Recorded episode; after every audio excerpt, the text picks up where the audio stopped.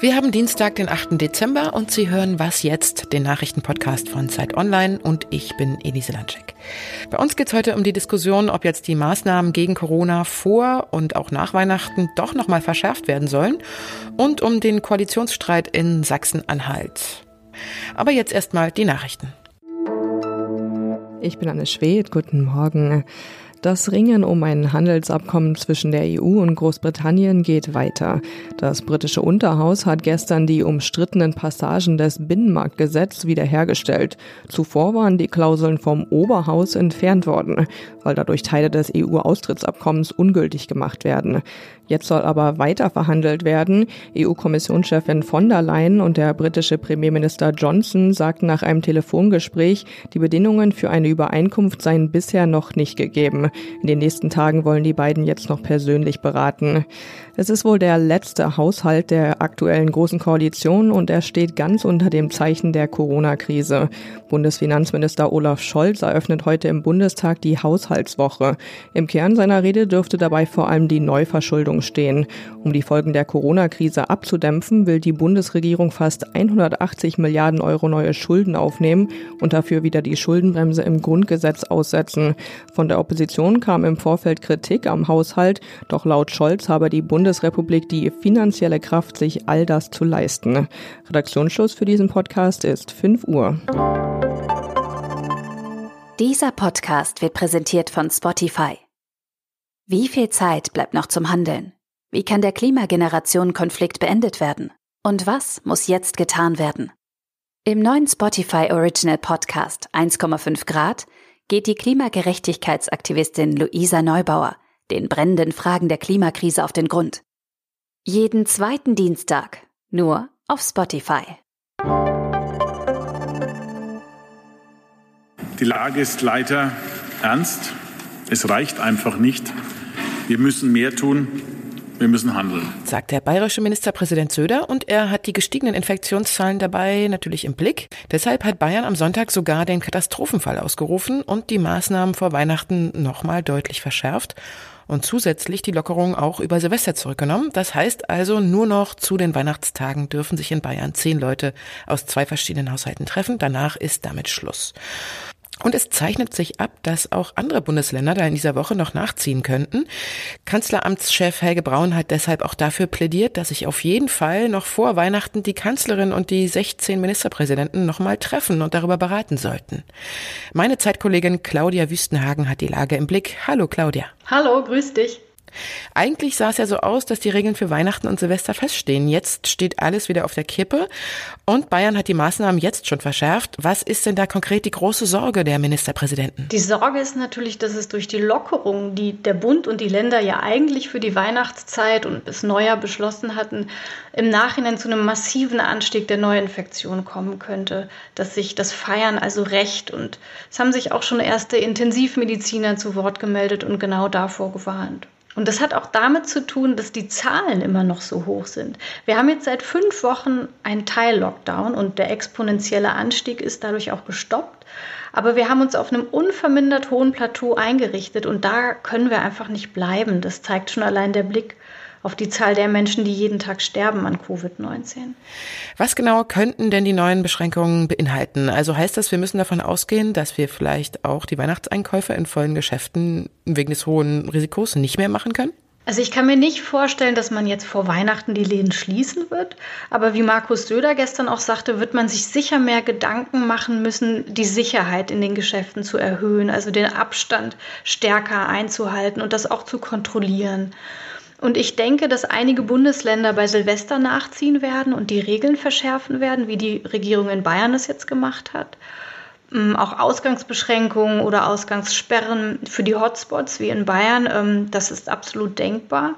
Und ich denke, das Thema Schulen wird aufkommen. Ähm, in Bayern soll der Präsenzunterricht ja jetzt eingeschränkt werden. Das gilt aber nur für Berufsschulen und in Hotspots ab der achten Klasse. Und das könnte natürlich ein Vorbild für andere Bundesländer sein.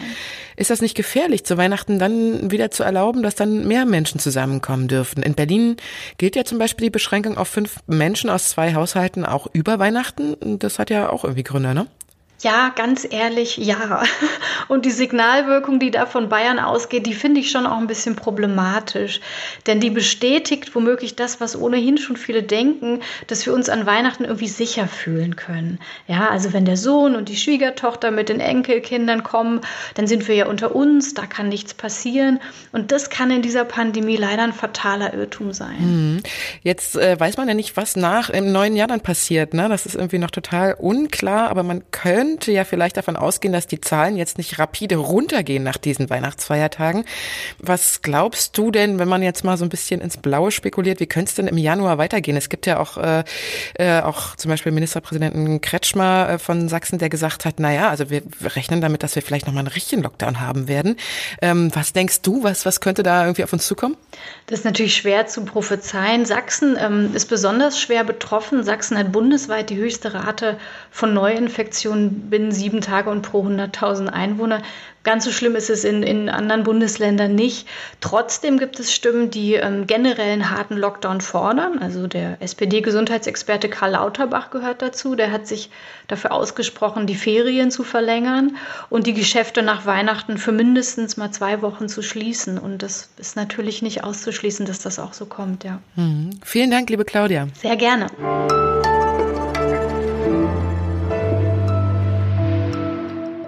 Und sonst so? Ich habe gerade gestern wieder eine tolle Graphic Novel in der Hand gehabt und zwar ist die von der jungen Hamburger Zeichnerin Hanna Brinkmann. Es ist ihr erstes Buch und sie hat mehr als zwei Jahre daran gearbeitet und dafür sehr viele, sehr aufwühlende Gespräche immer wieder mit ihrer Familie geführt. Das erzählt sie so in Interviews. Es geht nämlich in diesem Buch um ihren Onkel, über den lange Zeit in ihrer Familie so gut wie gar nicht gesprochen wurde. Aber Hanna Brinkmann ist dann im Nachlass ihrer Oma auf eine Todesanzeige gestoßen von eben diesem Onkel, der mit 19 Jahren schon gestorben ist. Und in dieser Todesanzeige geben die Hinterbliebenen der Bundeswehr eine Mitschuld an dessen Tod. Der Onkel, also er heißt Hermann, wollte nämlich in den 70er Jahren den Wehrdienst verweigern, weil er ein in den Grundfesten wirklich überzeugter Pazifist gewesen ist. Aber das Kreiswehrersatzamt, wo er dann eine erniedrigende Gewissensprüfung ablegen musste, das ist auch alles recht detailliert gezeichnet, hat seine Verweigerung abgelehnt. Hermann musste dann also zum Militär. Er hat dort drei Monate lang ausgehalten und ist darüber offenbar so schwer depressiv geworden, dass er sich dann das Leben genommen hat, mit eben gerade mal 19 Jahren. Und Hannah Brinkmann hat jetzt die Geschichte ihres Onkels aufgezeichnet, also im wahrsten Sinne des Wortes. Und daraus ist jetzt ein wirklich inhaltlich und zeichnerisch sehr eindrucksvolles Buch geworden, mit einer sehr klaren, fast schon expressionistischen Malweise, über das ich, als ich es dann fertig gelesen hatte gestern, noch sehr lange nachgedacht habe. Es heißt Gegen mein Gewissen und ist im Avant Verlag erschienen.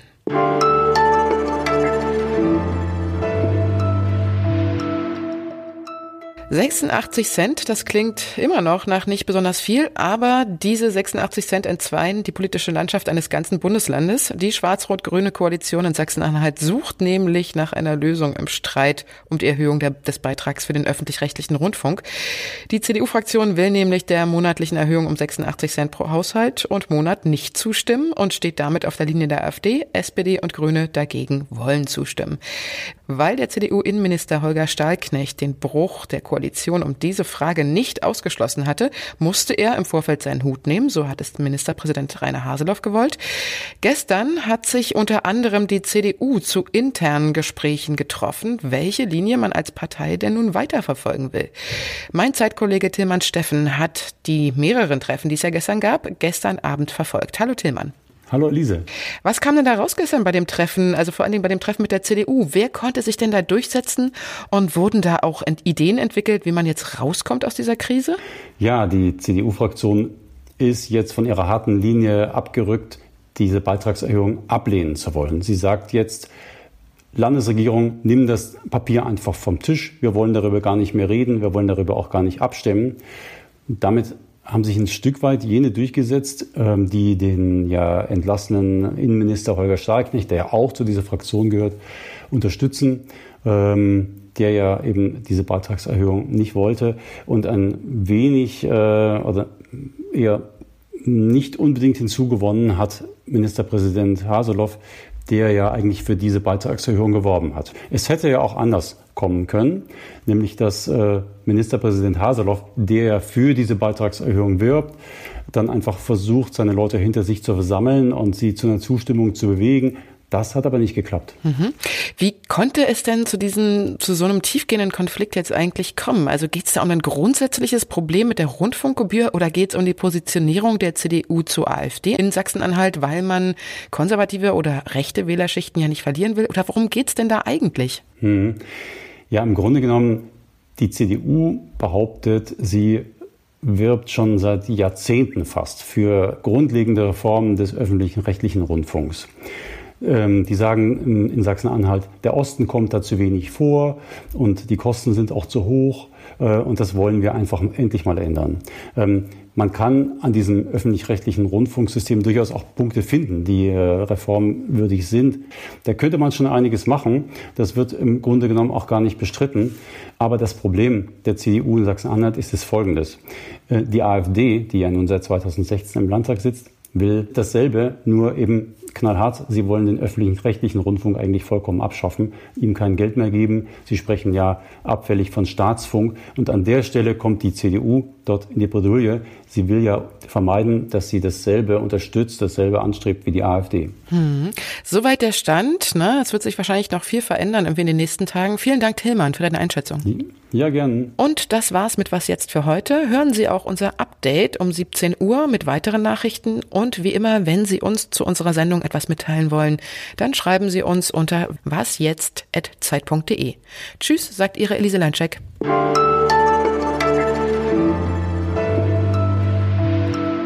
Gleich auf. Du machst ab jetzt die Aufnahme an. Okay, gut. Nee, bei mir läuft. Warte mal. Bist du noch dran? Jetzt musste ich hier gerade was einstellen. Sorry, ich habe es gerade nicht gehört. Was hast du gesagt?